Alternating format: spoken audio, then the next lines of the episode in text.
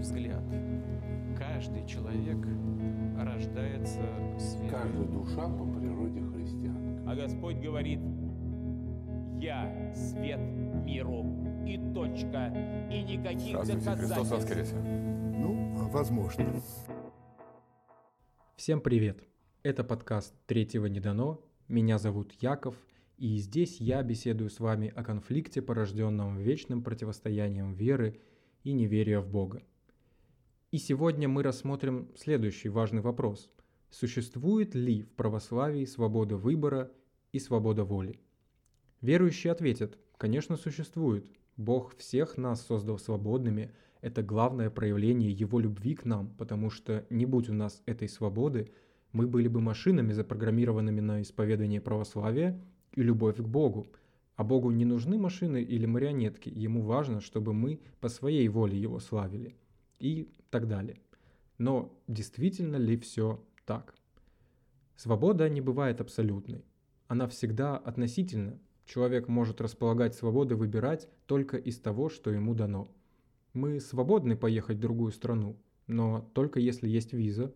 Свободны не слушать музыку, если не хотим, но только если сосед сверху не включит ее слишком громко и так далее. Может, я не мастак придумывать примеры, но думаю, общий смысл понятен.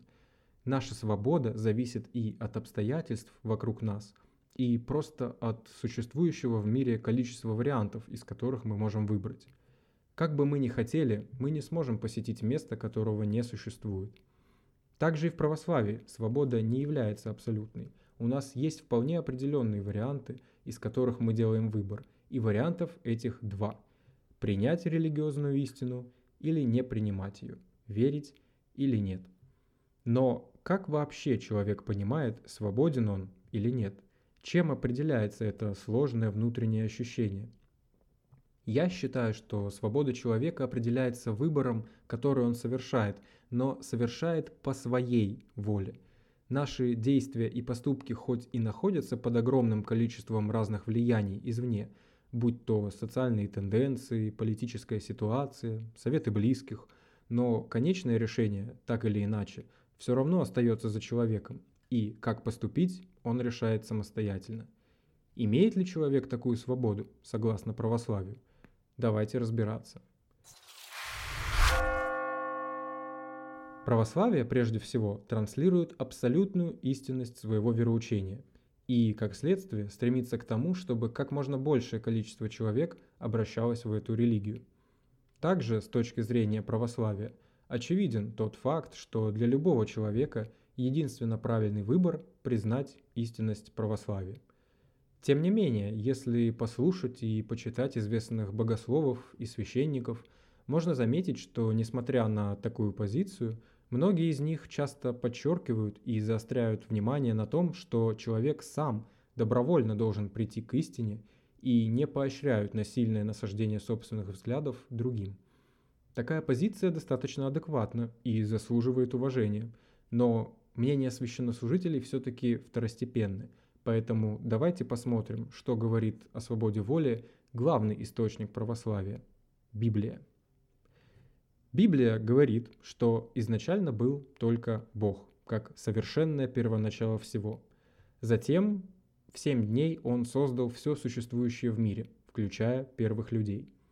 Также Он создал ангелов, то есть они являются творениями Бога, как и люди, но при этом принадлежащими к духовному миру. И опираясь на очевидный и неоспоримый факт того, что сам Бог является исключительным благом, не имеет в себе зла и не является его источником, то значит и ангелов он создал исключительно благими, но свободными. То есть ангелы наделены свободой воли так же, как и люди, и вольны выбирать.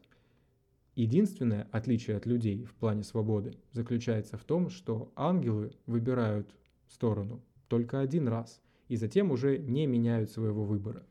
Этим объясняется, почему в наше время ангелы не могут пасть, а демоны, которые являются падшими ангелами, не могут очиститься и спастись. Но все-таки, если все было так хорошо и радужно, закономерно спросить, откуда тогда вообще взялось зло в мире? Если ангелы созданы Богом без зла, Откуда тогда взялся сатана, который, на минуточку, не просто пал сам, а, если верить Библии, увлек за собой целую треть от всех существующих ангелов? Православие дает нам такой ответ.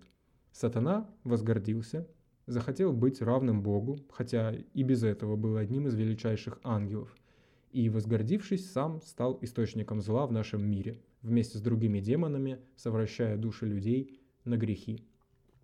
Все бы ничего, но эта формулировка не дает ответа на вопрос, откуда зло в благом ангеле.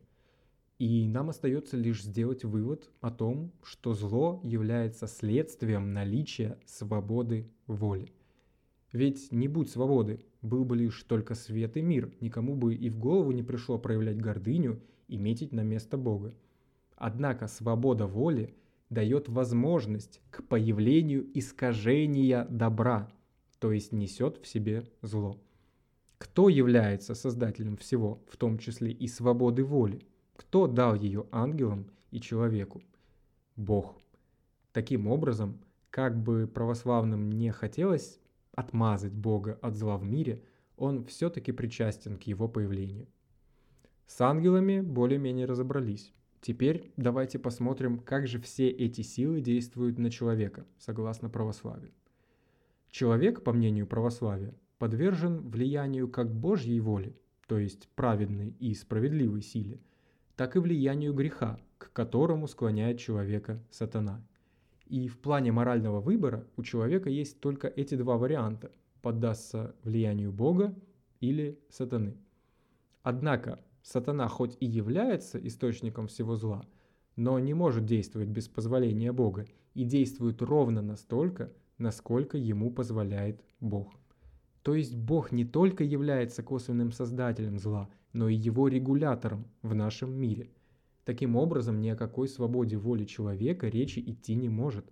Человек лишь своеобразный приемник, на которого действует прежде всего воля Бога, затем воля сатаны, которая регулируется волей Бога, и только затем уже собственная воля человека, которому ничего не остается, кроме как понять, вся его жизнь не его выбор. Потому что если человек живет достойно, исповедует православие, это не его достижение. Это Бог его провел, не дал ему упасть и стать грешником. Если человек оступился и стал преступником, это тоже не его выбор. Это Бог попустил ему стать таковым, попустив сатане воздействовать на него и привести к греху. Как мы видим, воля человека здесь не играет никакой роли. Человек по сравнению с Богом никто и не в состоянии хоть как-то значительно воздействовать на свою жизнь. Собственно, этим православие всегда и укоряет людей, ставя им в вину их эгоистичное стремление достичь чего-то в жизни и считать это своей заслугой. С какой-то стороны наши достижения действительно никогда не являются чисто нашими, потому что любое достижение и результат – это всегда не только твоя личная работа, а совокупность всего и всех, что влияет на тебя в процессе. Но в православном вероучении эта идея возведена в абсолют – причем бессмысленный и не сводящий человека до уровня ничтожества, которое настолько любимо Богом, что и шага человек не в состоянии без него сделать, и вынужден идти по дороге, в конце которой человек не сможет сказать, что он прошел свой путь. Он прошел путь, который Бог ему дал, и точка.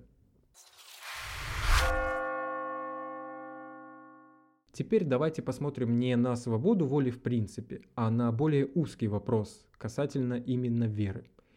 Имеет ли человек свободу верить или не верить, согласно православию? Чтобы ответить на этот вопрос, обратимся к Новому Завету. Евангелие от Иоанна, глава 3, стихи 17-18 и 35-36. «Ибо не послал Бог Сына Своего в мир, чтобы судить мир, но чтобы мир спасен был через Него. Верующий в Него не судится, а неверующий уже осужден, потому что не уверовал. Верующий в Сына имеет жизнь вечную, а неверующий в Сына не увидит жизни, но гнев Божий пребывает на нем. Уже только из этих строк мы можем сделать вывод, что неверие в Иисуса как в Бога как минимум осуждается, причем осуждается не только с человеческой позиции – но из позиции божественного замысла о человеке, то есть неверие расценивается как нечто нехарактерное и противное самой природе человека, как, например, каннибализм или какое-нибудь психическое расстройство. Но кроме Евангелий, в Новом Завете присутствуют еще и так называемые послания апостолов, речи и наставления учеников Иисуса, проповедовавших уже после Его вознесения. И в этих посланиях мы можем наблюдать еще более однозначную картину. Первое послание Иоанна, глава 2, стих 22. «Кто лжец, если не тот, кто отвергает, что Иисус есть Христос?» Второе послание Иоанна, глава 1, стих 9. «Всякий, приступающий учение Христова и не пребывающий в нем, не имеет Бога». Второе послание Павла к Коринфянам, глава 4, стих 3-4. «Если же и закрыто благовествование наше, то закрыто для погибающих, для неверующих, у которых Бог века сего ослепил умы, чтобы для них не воссиял свет благовествования о славе Христа». Здесь стоит сделать э, ремарку и пояснить, что под Богом века сего имеется в виду как раз сатана, а не Бог, потому что людской мир полон грехов, и в этом мире сатана процветает, а потому именуется Богом века сего. Но идем далее. Первое послание Павла к Тимофею, глава 6, стих с 3 по 5. «Кто учит иному и не следует здравым словам Господа нашего Иисуса Христа и учению о благочестии, тот горд, ничего не знает, но заражен страстью к состязаниям и словопрениям, от которых происходят зависть, распри, злоречие, лукавые подозрения, пустые споры между людьми поврежденного ума, чуждыми истины, которые думают, будто благочестие служит для прибытка. Удаляйся от таких. Как мы можем видеть, апостол Иоанн и другие недвусмысленно дают понять, что неверие в Иисуса – это худшее, что может случиться с человеком – и даже если принимать во внимание, что апостолы обращали свою речь к людям своего времени, а в то время религия играла в обществе гораздо большую роль, и, как следствие, к неверующим отношение было как к глупцам и безумцам. В наше время эти слова все равно актуальны для верующих. Сегодня, возможно, верующие хоть и пытаются смягчить данные формулировки, но их суть остается прежней и не позволяет воспринимать неверующих людей – как равных в своих убеждениях.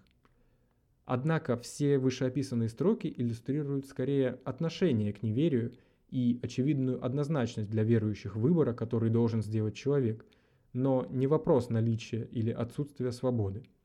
Но теперь посмотрим на один отрывок, который даст исчерпывающий ответ на этот вопрос. Второе послание апостола Павла к фессалоникийцам, глава 2, стих с 8 по 12. И тогда откроется беззаконник, которого Господь Иисус убьет духом уст своих и истребит явлением пришествия своего, того, которого пришествие по действию сатаны будет со всякою силою и знамениями и чудесами ложными, и со всяким неправедным обольщением погибающих за то, что они не приняли любви истины для своего спасения.